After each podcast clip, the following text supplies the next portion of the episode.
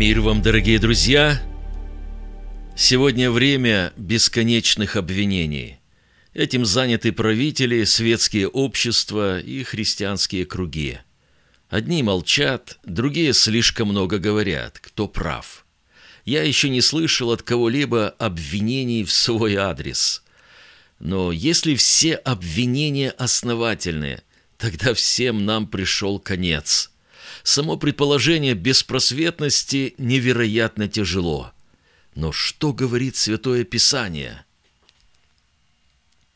Попытка самооправдаться заканчивается ничем, как это получилось с тем книжником. Но он, желая оправдать себя, сказал Иисусу, «А кто мой ближний?»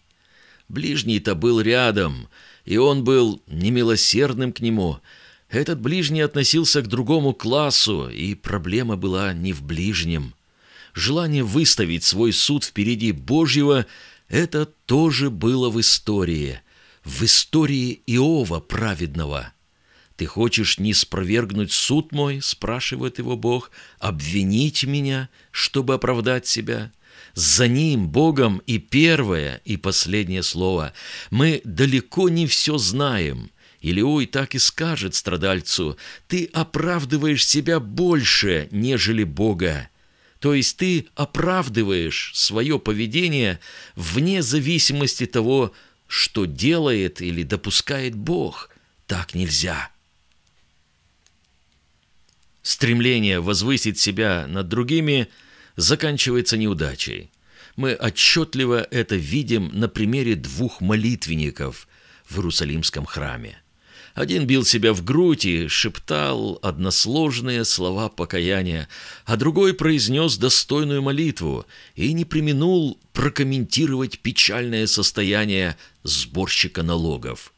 Что сказал оправдывающий промытаря, подытоживая рассказ? «Сказываю вам, что сей пошел оправданным в дом свой более, нежели тот» ибо всякий возвышающий сам себя унижен будет, а унижающий себя возвысится. Не получилось фарисею оправдаться перед Богом, потому что сам себя возвышал и оправдывал, и унижал другого. Не сработало в его случае. В обществе стали открыто использовать ненормативную лексику, то есть ругательные слова – мы тоже позволяем себе нелестные высказывания в адрес тех, кто нам не нравится или причинили боль. Забыли мы, что от слов своих оправдаешься и от слов своих осудишься. И это божественное правило никто не имеет права отменять, как и любое другое слово Господа Бога.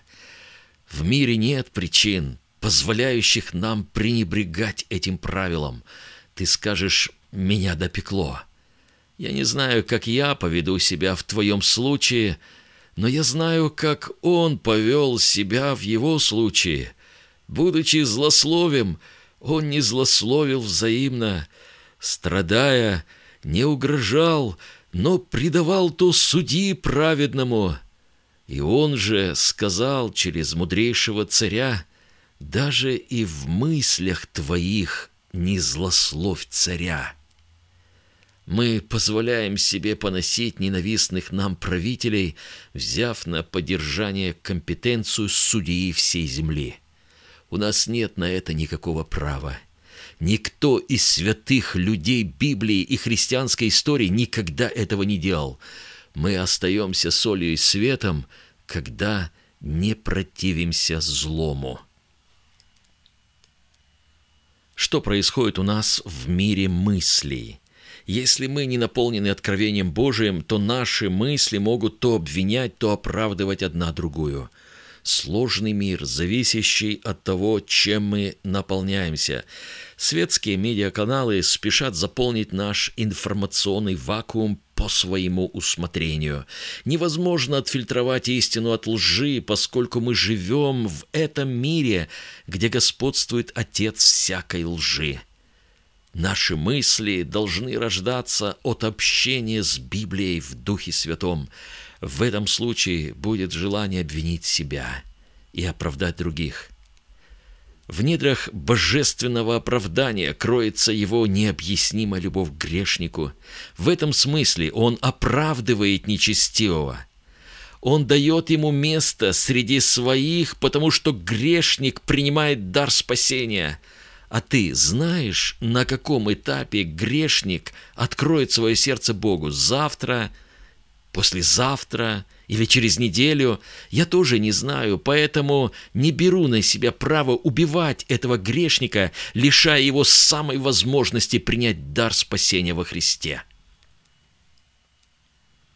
Бог оправдывает избранных своих, в чем бы их сегодня не обвиняли, свои или чужие, кто в трусости, имея в виду отстраненность, от политических заявлений, кто в чрезмерной вовлеченности в помощь нуждающимся в Украине и соседних странах.